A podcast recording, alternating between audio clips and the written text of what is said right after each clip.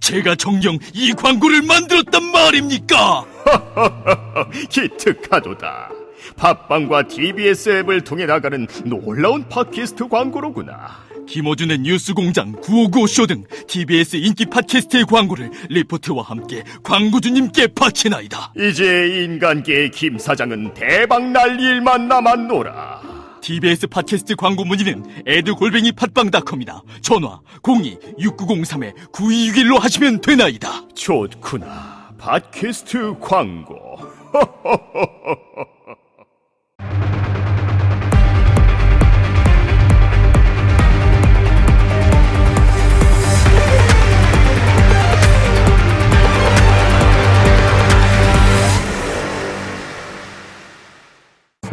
박근혜 대통령 탄핵 이후 연일 정당 지지율 1위를 기록하며 승승장구하고 있는 더불어민주당이 최근 친문재인계와 비문재인계의 갈등으로 내홍에 휩싸였습니다. 논란은 지난해 말 더불어민주당 싱크탱크인 민주연구원이 작성한 개헌 논의 배경과 전략적 스탠스, 그리고 더불어민주당의 선택이란 보고서에서 시작됩니다.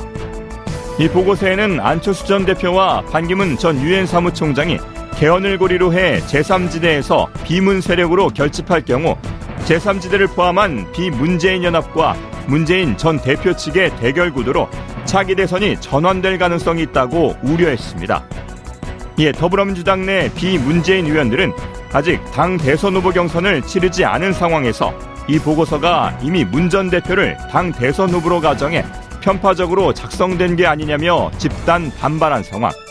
하지만 이 보고서를 작성한 민주연구원 측에서는 문 전 대표를 편파적으로 지원하고자 작성한 것이 아니며 단순히 향후 개헌 문제가 대두할 것으로 예상해 당 지도부 참고용으로 만들었다고 주장했습니다.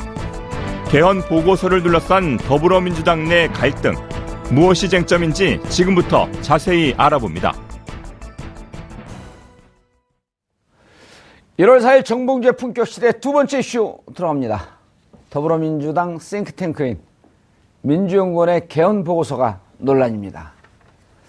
당 지도부가 진상조사위원회를 꾸려 진화에 나섰지만 파문은 사고로들지 않고 있는데요.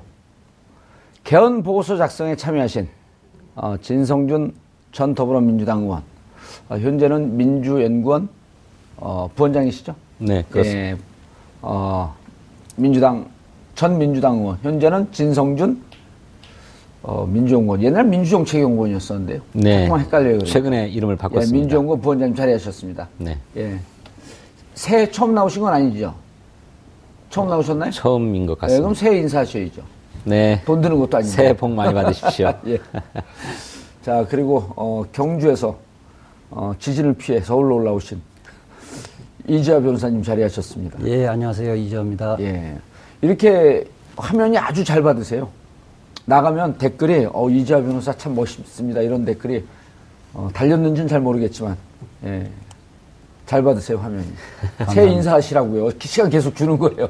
예, 시청자 여러분 새해 복 많이 받으십시오. 예. 뭐 대통령이 인사하는 것 같아. 자 전체 상황이 이거 어떻게 된 거예요? 원래 우리 개헌 얘기하면 안 되는 거 아니에요? 별로 국민들이 개헌 얘기하면 그 촛불 집회 현장 나가면 우리 국민들이 언제 개헌에 이렇게 관심이 있었냐 그러고 막 야단을 치는데. 네, 개헌을 이야기하고 싶어 하는 사람들은 따로 있죠. 예. 어, 그래서 사실 이 문제도 개헌을 이야기하고 싶어 하는 분들이 문제를 키웠다고 봅니다. 아. 제일 먼저 이제 에, 동아일보가 기사를 썼고 예. 동아일보 기자에게 그걸 흘려준 어, 당의 일부 어, 개헌파 의원들. 네, 개헌파 의원들이 있었다고 보여지는 거고요. 직접 이 문서 작성하는데 관여하셨나요? 네, 관여했습니다. 어, 그럼 제일 잘 하시겠네.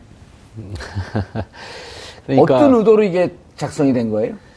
그러니까? 저희 민주연구원은 예. 어, 대선에 대비해서 어, 본격적으로 대선 국면이 열리게 되면 어떤 후보가 됐든지 간에 우리 당의 후보라면 또는 뭐 다른 당의 후보라 하더라도 국민으로부터 어, 받을 지- 질문들이 있을 것이다.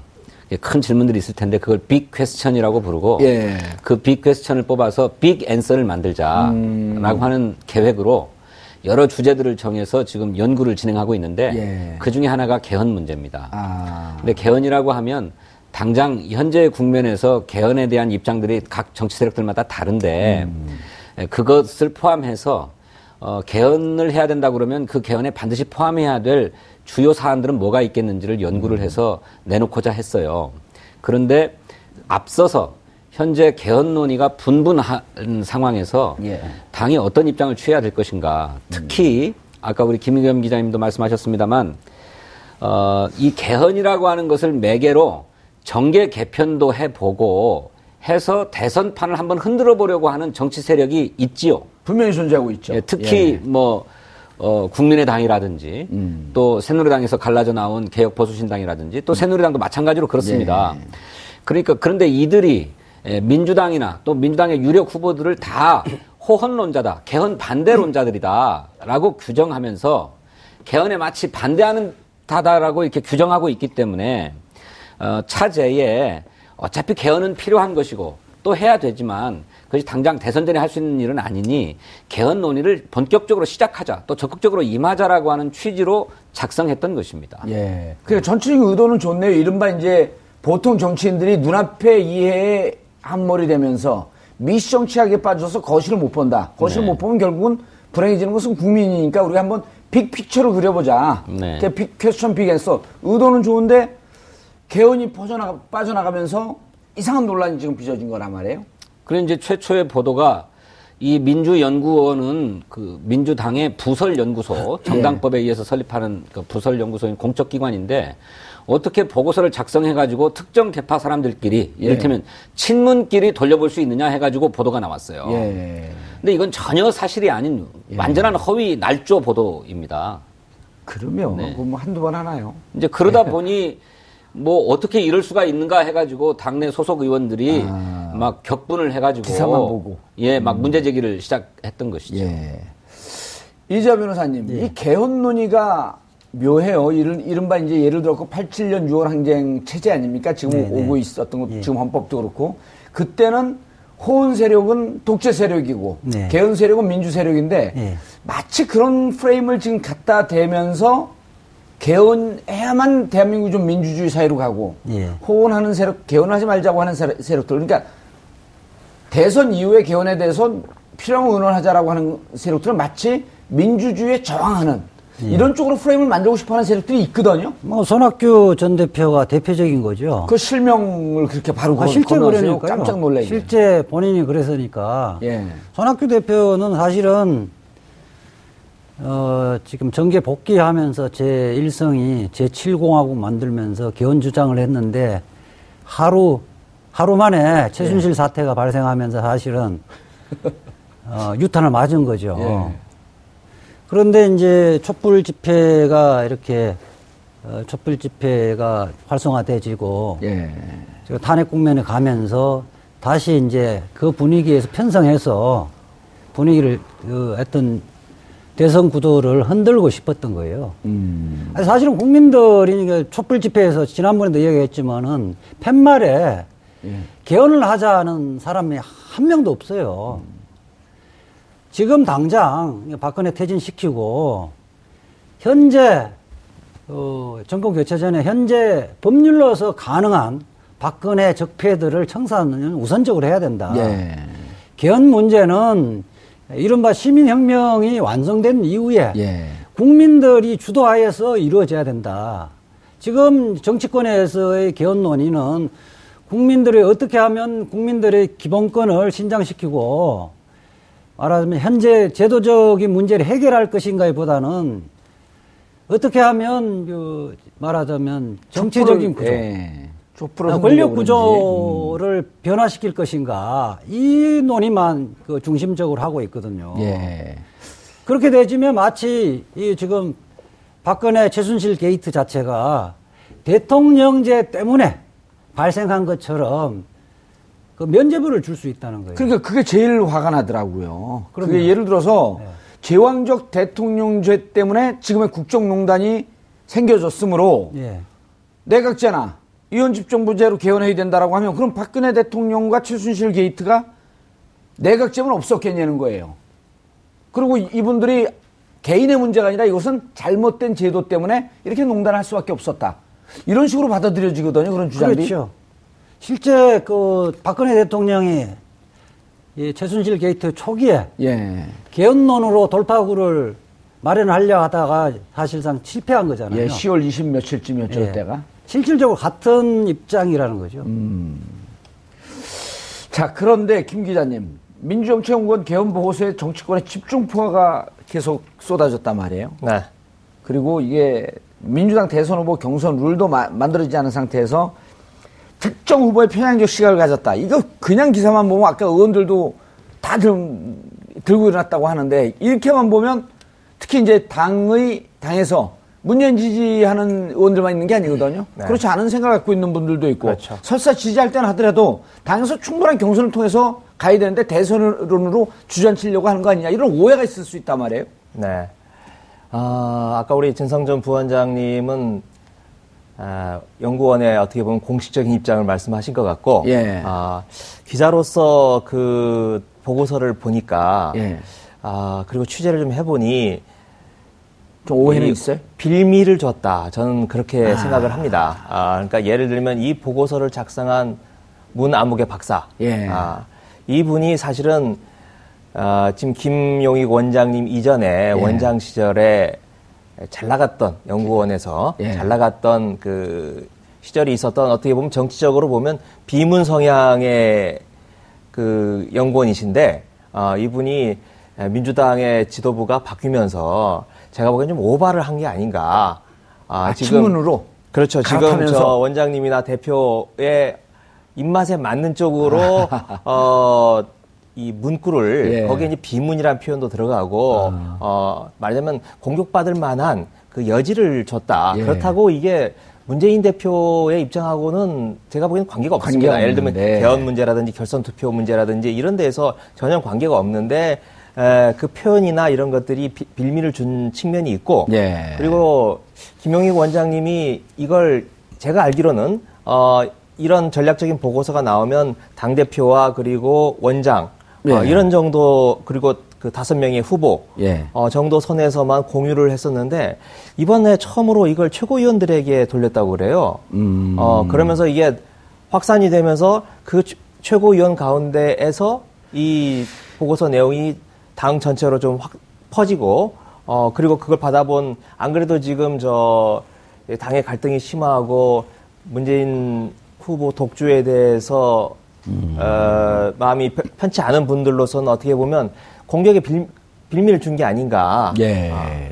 그렇게 생각하는데 우리 진성준 알겠습니다. 부원장 어떻게 생각하실지 예, 모르겠네요. 아니, 그, 왜 벼랑간에 진행을 하세요? 이상하신 분이네. 아니, 그런데, 어, 정말 이게 이제, 뭐, 오비락이일 수도 있고, 뭐, 그, 뭐, 배나무가 밭에 가서는 갓을 고, 고쳐내지 말라고 하는데, 사실 지금 이 문건을, 이 문건에 오해가 될 수 있는 부분들, 이런 거는 지금 김우겸 기자가 객관적으로 보니까 빌민을 제공했다. 그건 네. 어떻게 생각을 하세요? 그러니까 구태여 그렇게 보자면 그럴 측면도 있는 게 사실입니다. 예. 이를테면 당내 보고 문건에 무슨 비문, 친문 이런 표현을 쓴다든지 뭐 하는 것은 부적절하죠. 그런데 모든 언론들이 이를테면 친문, 비문 뭐 이렇게 얘기하고 있고 바깥에서는 반문 연대를 만들겠다고도 하고 있고 예. 또 경우에 따라서는 그 반문 연대에 동참할 탈당해서 동참할 민주당 내 의원들도 있다고 보도가 막 나오는 것 아닙니까? 그러니 이런 세력들을 어떻게 불러야 할 것인가는 고민스러울 거예요. 그러니 그냥 언론에서 일반적으로 통용되는 표현을 갖다 쓴 것이죠. 그런 거지 뭐 막 그런 저는 그것이 부주의했다고는 생각하지만 네.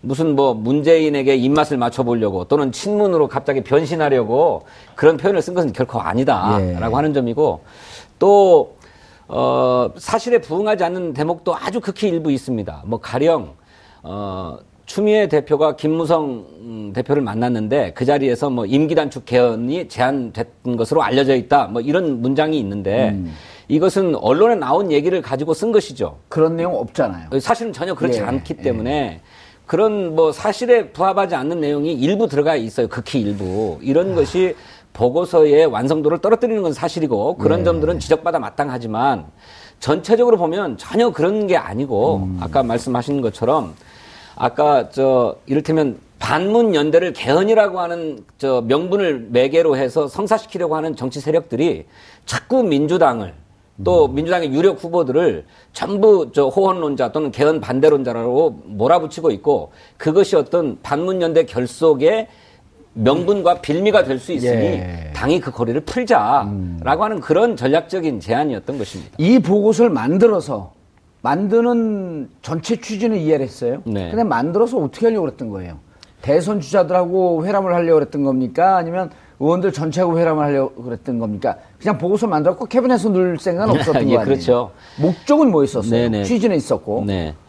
저 당은 저 연구소에서는 여러 가지 브리핑 자료와 보고서를 생산을 하는데 네. 이렇게 전략적인 내용을 담고 있는 보고서는 어, 모든 뭐 의원들이나 당원들에게 공개하지 않습니다. 아. 이것은 어, 그런 전략적인 부분에 대해서 결정해야 될 부분들이 참고하실 수 있도록 극소수에게 배포가 되는데 음, 극소수라 하면. 뭐 이를테면 당 대표를 비롯한 지도부 예. 어, 또 뭐 전략을 담당하는 전략기획위원장 음. 뭐 이런 분께 전달할 수 있고 후보군이나 아니면 최고위원군들. 그렇죠. 요쪽에 배포하면서 네. 우리의 지금 그 정치적 식견이나 정치적 외- 그 시야를 좀 넓혀보자 네. 이런 의도로 했는데 이게 어디서 새 나왔어요 그러면 누가 문제 삼은 거예요? 글쎄 아직 그 유출자가 누구인지는 예. 저희들도 알지 못하고 있고 우리도 내용과 무관하게 유출한 거에 대해서 문제 삼을까요? 저는 저는 뭐 연구원에 몸을 담고 이- 있는 사람이라서 그렇기도 합니다만은 예. 이런 당 내의 비공개 보고서는 예. 유출하지 않고 자기만 보고 참고해야죠. 예. 그런데 그것을 예. 음. 정치적 의도를 가지고 흘리고 더구나 무슨 친문끼리 돌려봤다는 식으로까지 덧붙여서 예. 이런 건 이게 12월 29일 날 배포됐다는 예, 거잖아요. 12월 29일이요. 실제 어, 민주당 내의 개헌특위는 20일 날이 구성됐다 그러거든요. 예. 이 보고서대로 진행이 안 됐어요. 보고서에 의하면 중임 대통령 중임제를 예. 주장하는 사람이 상당히 많이 들어가서 예. 이른바 이 지금 의원 내각제라든지 이런 주장 부분을 좀 희석화시켜야 된다는 내용이 있는데 실질적으로 거기에 들어가 있는 개헌특위에 들어가 있는 친문계라고 하는 사람 한 명밖에 안 들어가 있어요. 그리고 누구죠? 예, 근데 뭐 김경엽 의원 같은 경우가 예. 뭐 최인호 의원도 아닌가요? 최인호 아니. 의원도 친문이라고 볼 수 있지 않나요? 김경엽, 최인호. 뭐 그러니까 그런 두명 정도. 예. 두명 정도. 예. 어떻게 보면 두명한 정도. 명은 되고. 아니죠. 두 명이죠. 두명 정도. 예. 그러니까 아, 실질적으로 그 20여 명 중에 예. 두 명 정도면 음. 실제 이 내용하고 좀 다른 거거든. 예. 그리고 아까 그 김혜겸 기자가 말씀하셨듯이 문재인 대통령이 그 이 보고서대로 입장을 변화시킨 게 전혀 없습니다. 그러니까 음. 개헌 전, 그러니까 대통령 선거 전에 음. 개헌론이 불가론해서 입장을 좀 써내야 된다고 했었는데 문재인 대표나 추미애 대표가 이 부분을 받아들여서 음. 예. 당론을 채택한다든지 자기 입장을 변화시키다든지 전혀 없거든요. 예. 그야말로 찬거용이에요. 이재 변호. 예, 이재 변호사님. 그, 잠깐만 하나, 그. 제가 이재화 변호사님. 예, 정리를 할- 하려고. 왜냐하면 개헌특위는 어, 30일 날 구성이 됐고. 예. 지금 그 보도 보니까요. 그리고 29일 날 배포가 됐는데. 그래서 네. 이제 무슨 오해까지 삼냐, 삼냐면 사실 30일 그 개헌특위에 참여하는 의원들이 예. 이른바, 네. 이른바 비문이 많기 때문에 이 개헌특위를 사실상 무력화시키기 위해서 미리 뿌린 거 아니냐라고 하는 이런 또 오해도 그냥 뭐 이제 음모론은 음모론은 사실 조그만 실마리 하나만 있어도 계속 키우잖아요. 그렇죠. 예, 그런 지적도 좀 있어요. 그 부분은 어떻게 보세요, 김 기자님? 근데 그렇게까지 음모론이나 의미를 부여할 필요가 없는 게 이게 예. 29일 날 작성이 돼서 아마 당일날 그뭐건 문재인, 이재명 뭐 등등 해서 다 배포가 된 것 같습니다. 그런데 가장 중요한 후보 다섯 명 예. 아무도 그걸 열어보진 사람이 없습니다. 이메일이요? 네, 이메일을 열어 이메일이 왔는지조차도 잘 모르고 있었고 이번에 동아일보가 처음으로 보도가 되고 문제가 되니까 그때 그때서야. 비로소 아 이런 게 왔었구나라고 확인을 하, 게 되는 거지. 예. 그 전에 후보들이 그걸 읽어보고 그 내용에 따라서 문제가 있다, 네, 내용에 따라서 어, 이 개헌특위 위원들을 선정하고 이런 과정 시간적으로도 부족했을 뿐만 아니라 아예 이 참고가 되지 않았던 상황이다. 예. 그런데 그 상황을 지금 너무 지금 침소 네, 봉대에서 침송 예. 봉대에서 부풀려 나가고 있는 거 아닌가 싶습니다. 진현님, 네. 이제 정치를 하시다 보면 이런 얘기들 많이 하잖아요. 의원들이 정치를 하는 게 아니라 의원들의 말을 받은 언론과 기자들이 정치를 끌고 간다. 이런 얘기들 많이 하잖아요. 그리고 예, 예. 의원들은 예를 들어서 둘이 두 분이 이렇게 앉아 있어도 조금만 입장이 틀리면 잘 안 만나면서 이제와 이제 의원이라고 칩시다. 의원 되는 게 좀 꿈이었던 분이었으니까 한때 명예훼손적 발언인데. 명예훼손 족발은 거세요. 제가 허위사실로도 갔다 온 사람입니다. 그런데 어, 두 분이 이렇게 얘기하는 걸 서로 이렇게 만났고 소통을 하게 되면 오해가 없을 텐데 언론을 보고 자꾸만 대화를 하기 때문에 언론이 기자가 정치를 이끌고 간다 이런 얘기들을 많이 하면서 서로 자조적으로 그거 좀그 좀 답답한 그 얘기들도 하잖아요. 근데 이번에도 보면 네. 초선 의원 20명이 이 보고서를 보면서 개헌 특위를 사실상 무력화시키려고 그런 거 아니냐. 그러니까 막상 만남 이걸 만들어 놓으면 진현한테도 와서 그다음에 김용희 원장한테도 와서 또 다른 분들한테도 와서 이 의도가 어떻게 된 겁니까? 그리고 정말 이게 다 그 이렇게 열어보고 이런 쪽으로 가려고 했던 겁니까 하면서 사실 당내에서도 청문회도 좀 해보고 이런 소통을 해야 되는데 언론을 보고 발끈한 것처럼 느껴지거든요. 네, 네. 근데 이런 것도 이번에 비판들을 받아들여야죠. 네. 그러니까 아까 말씀드렸던 것처럼 어, 저희 연구원이 그렇게 무슨 편파적으로 예. 또는 무슨 특정 후보를 위해서 움직이는 그런 조직이 아니고 그러니까 김용희 원장도 특정 입장은 있지만 그렇게 하시지 않는 분으로 저는 알고 그렇습니다. 있는데. 어, 그런 기관이 아닌데 예. 어, 연구원에 대해서 그렇게 막 어, 심하게 진위를 파악해 보지도 않고 언론 음. 보도만을 보고 공격하시는가 하는 섭섭함이 좀 있습니다. 예. 이제 물론 아까 김규겸 기자 지적하신 것처럼 에, 그렇게 오해할 수 있는 몇 군데 표현들이 있는 건 사실이에요. 예. 어, 또 당의 전략적 스탠스를 건의하려고 하다 보니 불필요하게 무슨 개헌 특위를 구성하는 데 있어서 뭐 대통령 중임제를 지지하는 의원들을 다수를 넣어라 마라 뭐 이런 얘기까지 있는 것이 불필요하다고 저는 생각합니다. 예, 부적절했다고 생각하는데 그렇지만 그렇다고 해서 아까 말씀드렸던 것처럼 무슨 개헌 특위를 무력화시키려고 한다든지 또 무슨 뭐 특정 후보에게 예? 어, 뭐 전략을 조언하려고만 하는 것인 뭐 이런 의도로 한 게 전혀 아니기 때문에 그런 예. 오해를 풀고 연구원의 어떤 그 순수성이나 진정성만큼은 인정해 주셨으면 좋겠어요. 예. 김 기자님. 네. 현재 개헌에 대한 민주당 입장은 적극적이지 않잖아요. 그리고 지금 이 촛불 전국 시민혁명 전국에서 개헌을 하는 것은 오히려 촛불을 꺼트리려고 하는 것이다라고 하면서 부정적인 입장이었었는데 이 부분이 지금 객관적으로 봤을 때 그렇게 시급한 화두였을까요? 개헌 문제를 다루는 게. 왜냐면 어차피 이게 지금 조기 대선 국면으로 가면서 그 그러니까 전에 저 보고서가 왜 이걸 다뤘느냐를 말씀하시는 건가요? 예, 좀 일찍 이 아, 주제를 만든 그러니까- 만진 거 아니냐 이런 생각이 드는 거죠. 네. 제가 보고서를 보면서 왜 이런 내용을 담았을까 생각을 해보면 예. 이런 것 같습니다. 그 지금 문재인 대표도 사실 개헌을 하지 말자는 게 아닙니다. 단지 개헌을 언제 할 건가, 대선 전에 할 건가, 후에, 후에 할할 건가, 건가, 예. 그걸로 봐야죠. 그래서 이 개헌이냐 호헌이냐 이렇게 나누기보다는 조기 개헌이냐 아니면 대선 후에 하- 하는 거냐 이후의 개헌이냐. 그렇죠. 예. 어, 뭐 그렇게 시기적으로 나눈다면 모르겠는데 여하튼 어, 지금 이 개헌 문제를 가지고 이른바 반문재인 포위망을 만들어 보려고 하는 그 정치 세력이 있는 거 아니겠습니까? 아, 그러면 이걸 어떻게 탈피를 할 건가? 아, 라고 했을 때 아예 처음부터 봉쇄하고. 봉쇄하고 음. 어, 그, 그 그런 이 공격이 들어왔을 때 응대를 하지 않는 방법 예. 내지는 현재 지금 또 국회 개헌특위가 만들어져서 지금 가동이 되고 있으니 이 안에서 질서 정연하게 논의를 하자라고도 할 수 있을 것 같습니다. 아, 그, 그런데 아마 이 문건을 만든 그 문화무개 박사는 아, 그런 공격에 들어왔을 때 같이 개헌 논의에 같이 동참을 해서 어떻게 보면 그 예봉을 좀 비켜가 보자 아, 그런 생각에서 아마 이런 그 예. 제안을 한 것 같습니다. 그러니까 계속 피하면 오히려 논란이 네, 더 그렇게. 되면 수세적이고 뭔가 좀, 에, 좀 옹색해 보이잖아요. 네. 그러니까 같이 개헌 논의를 같이 들어가서 한번 같이 한번 해보자. 어, 좀더 적극적으로 예. 응대를 하는 게, 에, 말하자면 상대방의 전략을 좀 무력화시키는 방법 아니겠느냐. 좀 이런- 순수하게 보면 그렇게 볼 수 있겠네요. 예. 그런 의도로 아마 그걸 쓴것 같습니다. 예. 이재 변호사님. 예. 기본적으로 지금 이 정치 국면 현재의 촛불 국면에서 개헌 논의는 어, 하는 것이 불필요하다라고 하는 입장을 계속 견지했잖아요. 네.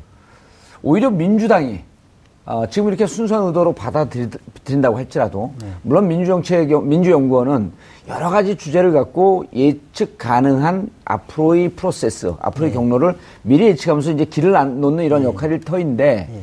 가뜩이나 민감한 개헌 문제를 지금 다룬 거에 대해서는 좀 지적하고 싶지 않으신가요? 아니, 그러니까 실질적으로 일단 전략 전술은 연구는 해야 되거든요. 예.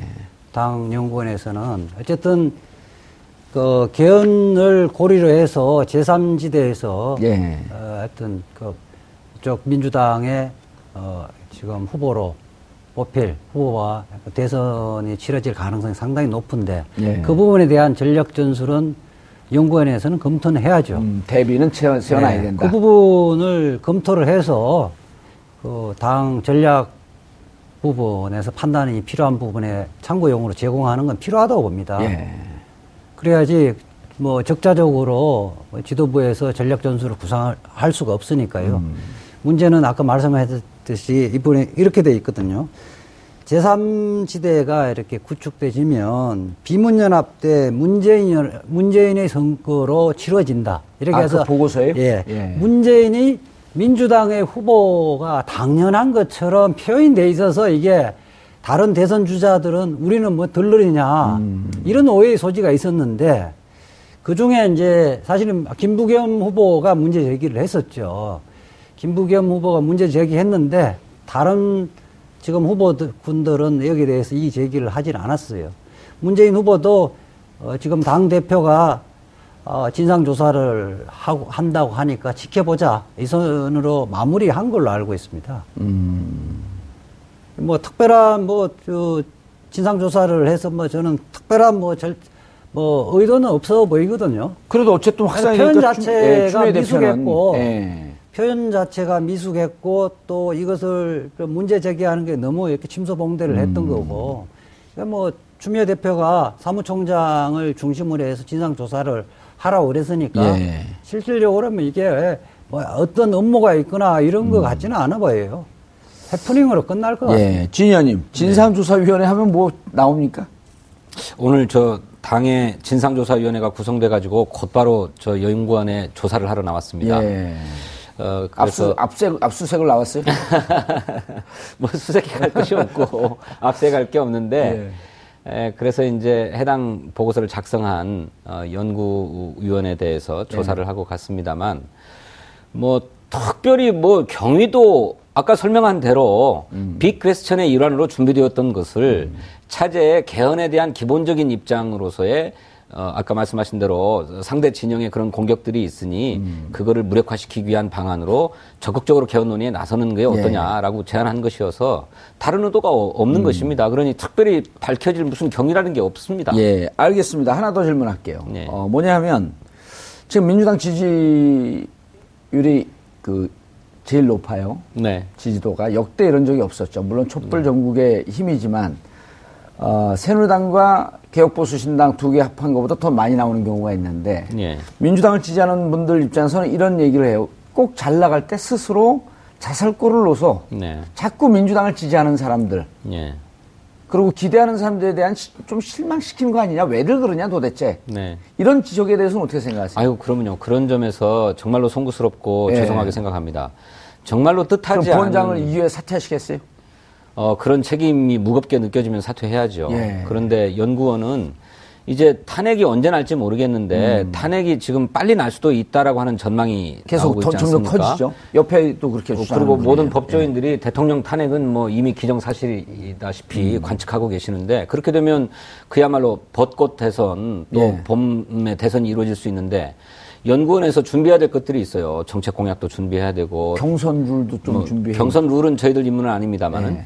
어, 또 기본적인 대선 전략도 준비를 해야 음. 되는 상황인데 지금 저 연구원의 원장, 부원장 이런 사람들 다 사퇴해버리고 나면 예. 이걸 누가 준비할 아, 것인가 하는 예. 현실적인 우려도 있습니다. 서청원 의원도 탈당을 안 하고 있던데 같은 논리는 아니죠.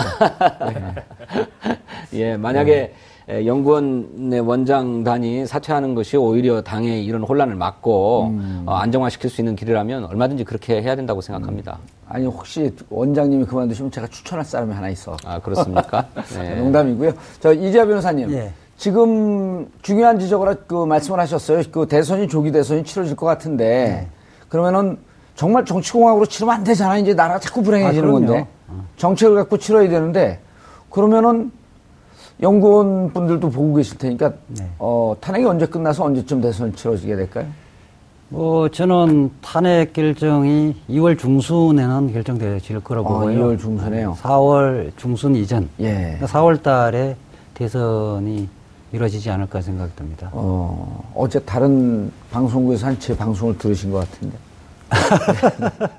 아니, 이제 왜, 2월 왜 그렇게 그, 그? 대체적으로 한 7, 8차 정도 변론기 하면 대충 서정조사나 정의신문이 다 예. 끝나고 1월 말 정도에 변론 종결할 것 같습니다. 1월 말에 예, 그럼 구정- 24, 26, 31일 이렇게 했는데 예. 그셋 중에 하나에는 그렇죠. 24일경 무렵에는 예. 변론 종결을 하고 판결문 쓰는 시간이 음, 후정 포함해서 한 열흘 정도면 예. 가능할 거도 봐서 그렇게 좀 묘하게 그 2월 10일이면 노무현 대통령 탄핵 기일이었던 63일 네. 하고 딱 맞는 거 맞거든요. 근데 2월 10일은 금요일이고 네. 2월 9일이 목요일입니다. 지금 화목하고 있기 때문에 잘하면 2월 9일까지도 저는 충분히 가능하다 보고요. 예. 사실은 뭐 탄핵 사유는 많지만은 음. 어, 종전에는 선례가 없었던 거고 예. 이번에는 기존의 탄핵 재판이라는 것은 어떻게 해야 되는 룰도 마련되어 있는 것이고 2004년도에 한번 예. 해봤고 예. 그리고 이번에는 탄핵 사유는 많지만은 그에 부합하는 증거들이 좀 명확하게 있거든요. 예. 판단 문제만 남아 있어요. 음. 그래서 그래도 그 대통령 측, 즉 피청구인 쪽에 소명 기회는 줘야 되니까 예. 일정한 경인 신문이라든지 수사 기록에 대한 증거 조사 이 부분은 필요하죠. 그런데 뭐 사실은 이 문제가 보수 진보의 이념에 대한 뭐 갈라질 문제가 아니고 민주주의의 가장 기초적인 부분에 예. 관한 문제이기 때문에 재판관들이 뭐 첨예하게 의견이 갈릴 문제는 아니라고 봐요. 예. 진 의원님 네. 실제로 3월 13일은 넘기지 않을 것이다라고 하는 게 정치권의 일반적인 관측이었었는데 네. 그럼 이제 지금 말씀하는 거 보면 그거보다 보름 내지 한 달 정도 당겨질 수도 있겠다. 네. 오히려 당은 이런 개헌 문제 이런 거보다도 정말 아까 얘기했던 어떻게 새롭게 건설되는 나라에 대한 정책을 세울 거냐 이런데 연구는 조금 더 나가야 되지 않나요? 예, 그렇습니다. 저희도 그래서 예. 음. 다른 개혁 과제들이 훨씬 더 중요하다고 생각하고 어차피 국회 개헌특위가 만들어져서 활동을 시작할 테니 예. 그런 차제에 당의 적극적 입장을 피력하는 게 좋겠다는 정도의 에, 보고서에 불과해요. 예. 그런데 거기에 과도한 정치적 의미를 부여하면서 음. 이게 당의 분란과 혼란을 조성하고 있는 데 대해서 정말로 유감스럽게 생각합니다. 예. 흠집 내고 싶었던 사람들에게 빌미를 줬다. 예, 그런 점에서 뼈아프게 생각합니다. 예. 그런데 김 기자님, 네. 어쨌든 개헌은 어, 대선 전에 물리적으로 생각해 보면 그 특정 입장을 입장을 떠나서 네. 어, 개헌을 주장하는 제3지대 세력도 있고 그다음에 지금은 개헌 시기 아니다라고 주장하는 민주당 중심의 세력도 있는데 언제쯤 하는 것이 국민들이 국민들이 이제 다 통으로 묶어서 보면 개헌을 하자라고 하는 게 이제 50% 넘게 나와요. 네, 그렇죠. 그럼 이 개헌의 문제를 어떠한 프로세스를 거쳐갖고 어떻게 가야 되는 게 옳은지. 어, 일단은 지금 국회 개헌특위가 본격적으로 가동에 들어가서 여러 가지 다양한 논의들이 나올 겁니다. 예. 그러면 어, 좀 질서 정연한 논의가 어, 어떤 정계 개편의 매개로 삼으려고 하는 그런 불순한 의도가 배제된 채 순수하게 이 개헌 문제를 논의를 하고 예. 어, 그러면 그 개헌 논의를 통해서 여러 가지 의견들이 분출하고 정리된 형태로 나오, 나오지 않겠어요? 그러면 거기에 대해서 대선 후보들이 각자 자기의 에, 견해를 밝히면서 뭐 중임제라든지 또 어느, 언제 하겠다든지 에, 어떤 프로세스를 받겠다든지 하는 구체적인 내용들을 밝힌 뒤에 그걸 공약으로 공약 형태로 국민들에게 제시를 대선에서? 하고 네. 네. 어차피 헌법 제정 개정 권력은 국민들에게 있는 겁니다. 네. 아, 그럼 그 국민들에게 물어보는 어, 그런 과정을 거친 뒤에 그 다음에 대선을 거친 뒤에 어, 이 개헌하는 어, 그런 방향이 가장 합리적이고 현실적인 방법 아닌가 예. 그렇게 생각을 합니다. 자, 그럼 정리하면 이- 이번 대선 때 각자 개헌에 대한 뜻이 있는 것을 공약으로 내걸고 네. 여든 야든 네. 그리고 이것 대선이 끝나게 남- 되면은 이번에는 이제 그 탄핵 이후에 만약에 탄핵이 된다면 탄핵 이후에 어, 선거고 그 다음에 인수연도 없이 바로 임기가 시작하는 거 아니에요? 그렇죠. 그러니까 이제 그때부터 해서 1년이고 2년이고 충분히 국민과 함께 논의하면서 개헌의 절차를 밟아가는 것이 맞겠다. 이런 말씀이신 거죠? 네, 그렇습니다. 그리고 예. 현실적으로 따져봐도 지금 에, 국회에서 3분 2가 저 동의 동의를 해야 되죠. 예. 그리고 공고기간 거쳐서 국민투표를 해야 되죠. 예. 음. 하는 그런 전체적인 일정을 봤을 때는 대선 전에 한다는 것은 불가능합니다. 예. 그리고 에, 지금 계속 개헌을 이야기를 하자라고 이야기하는 건 아까도 말씀드렸듯이 그걸 통해서 어떤 정계 개편을 해보려고 하는 세력인데 사실 그것도 쉽지가 쉽지. 않습니다. 예. 그 결국 지금 나가 있는 분들 말고 음. 지금 121분인가요? 국민 저 민주당 의원들이 예. 그 중에서 상당수가 당을 나가야 음. 개헌에 탄력이 붙는 겁니다. 그게 현실화 되는 겁니다. 그런데 지금 어, 민주당의 다섯 후보들 합쳐 합쳐 넣으면 지지율이 어, 지금 50%넘 50% 50%가 넘는 정도가 예. 아니라 60%뭐 이렇게 돼가고 있고 그 그렇죠. 지지율이 지금 더욱 더 지금 상승 곡선을 긋고 있는데 누가 어느 의원이 예, 이 당을 얘기하고, 떠나서 예. 이 개헌 논의에 동참을 하겠습니까? 예. 알겠습니다. 지금 김의경 기자가 정리한 그 프로세스에 동의하시나요? 그렇게 하는 게 가장 적절한가요? 예, 지금 국회에서 할, 해야 될 문제는 예, 지금 광장에서 주장하는 박근혜표 나쁜 정책을 법률로서 폐지할 수 있는 부분은 아하. 폐지 먼저를 예. 하고 개헌은 지금 광장은 그거잖아요. 그 우리나라의 주인은 국민이다. 음. 국민 주권주의를 그 선언한 거잖아요. 예. 개헌도 헌법 개정 권력은 국민이거든요. 국민들이 진정으로 무엇을 원하는지 국민 중심의 개헌을 해야 돼요. 국민들의 의사가 뭔지를 우선 수렴하는 게 먼저 돼야 된다는 거예요. 예. 그리고 국민들이 87년 헌법에서 무엇이 가장 불편했던가를 음. 먼저 조사를 해야 되는 겁니다. 예. 국민 기본권 신장이 우선적이고 그것을 닮, 닮, 어, 담을 수 있는 권력 구조가 어떤 것이 바람직한가를 국민들의 토론을 붙여야 되는 겁니다. 그렇죠. 그 이후에 해야 되는 거예요. 87, 87년 헌법이 너무 단기간에 몇 사람들이 졸속적으로 했기 때문에 그때부터 몸이 이미 옷이 안 맞았던 겁니다. 우리는 맞지 않는 옷을 30년 동안 참아왔는데 이제는 마- 양복을 맞춰야 돼요.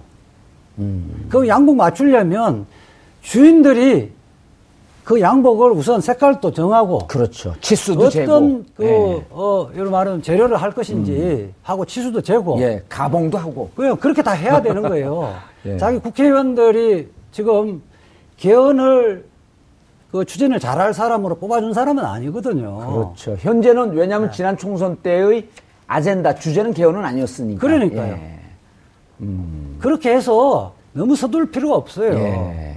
이제 한번 개헌을 하면 100년, 200년 갈 수 있는 그 룰을 만들어야죠. 알겠습니다. 진 의원님. 네. 예.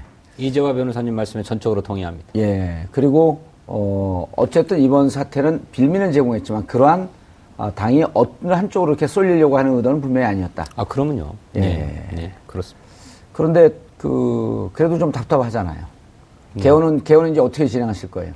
아니 아까 말씀드렸던 것처럼 이제 국회 개헌 투기가 내일 첫 회의를 열어서 예, 본격적인 논의에 시작할 거라고 하니까 예. 차분하게 일단 국회 논의에 맡기되 국회가 국민의 의견을 광범위하게 수렴할 수 있도록 예. 그런 절차를 따로 만들어야 할 것이다 이렇게 생각합니다. 예, 알겠습니다. 아, 민주당 발 아, 개헌 논란에 대해서 말씀 나눴습니다. 각자 도생의 시대입니다. 어려운, 어려운 현실에 나만 살겠다는 말입니다. 하지만 사상 초유의 국정농단 사태와 탄핵으로 혼란과 난제가 수북히 쌓여있는 지금 자신만 살겠다고 발버둥치는 모습을 국민들은 과연 어떻게 보고 있을까요? 지금처럼 어려울 때는 버릴 것은 버릴 줄 아는 지도자가 아, 더욱 절실해지는 이유이기도 합니다. 1월 4일 수요일 정봉주의 품격시대 마치겠습니다. 감사합니다.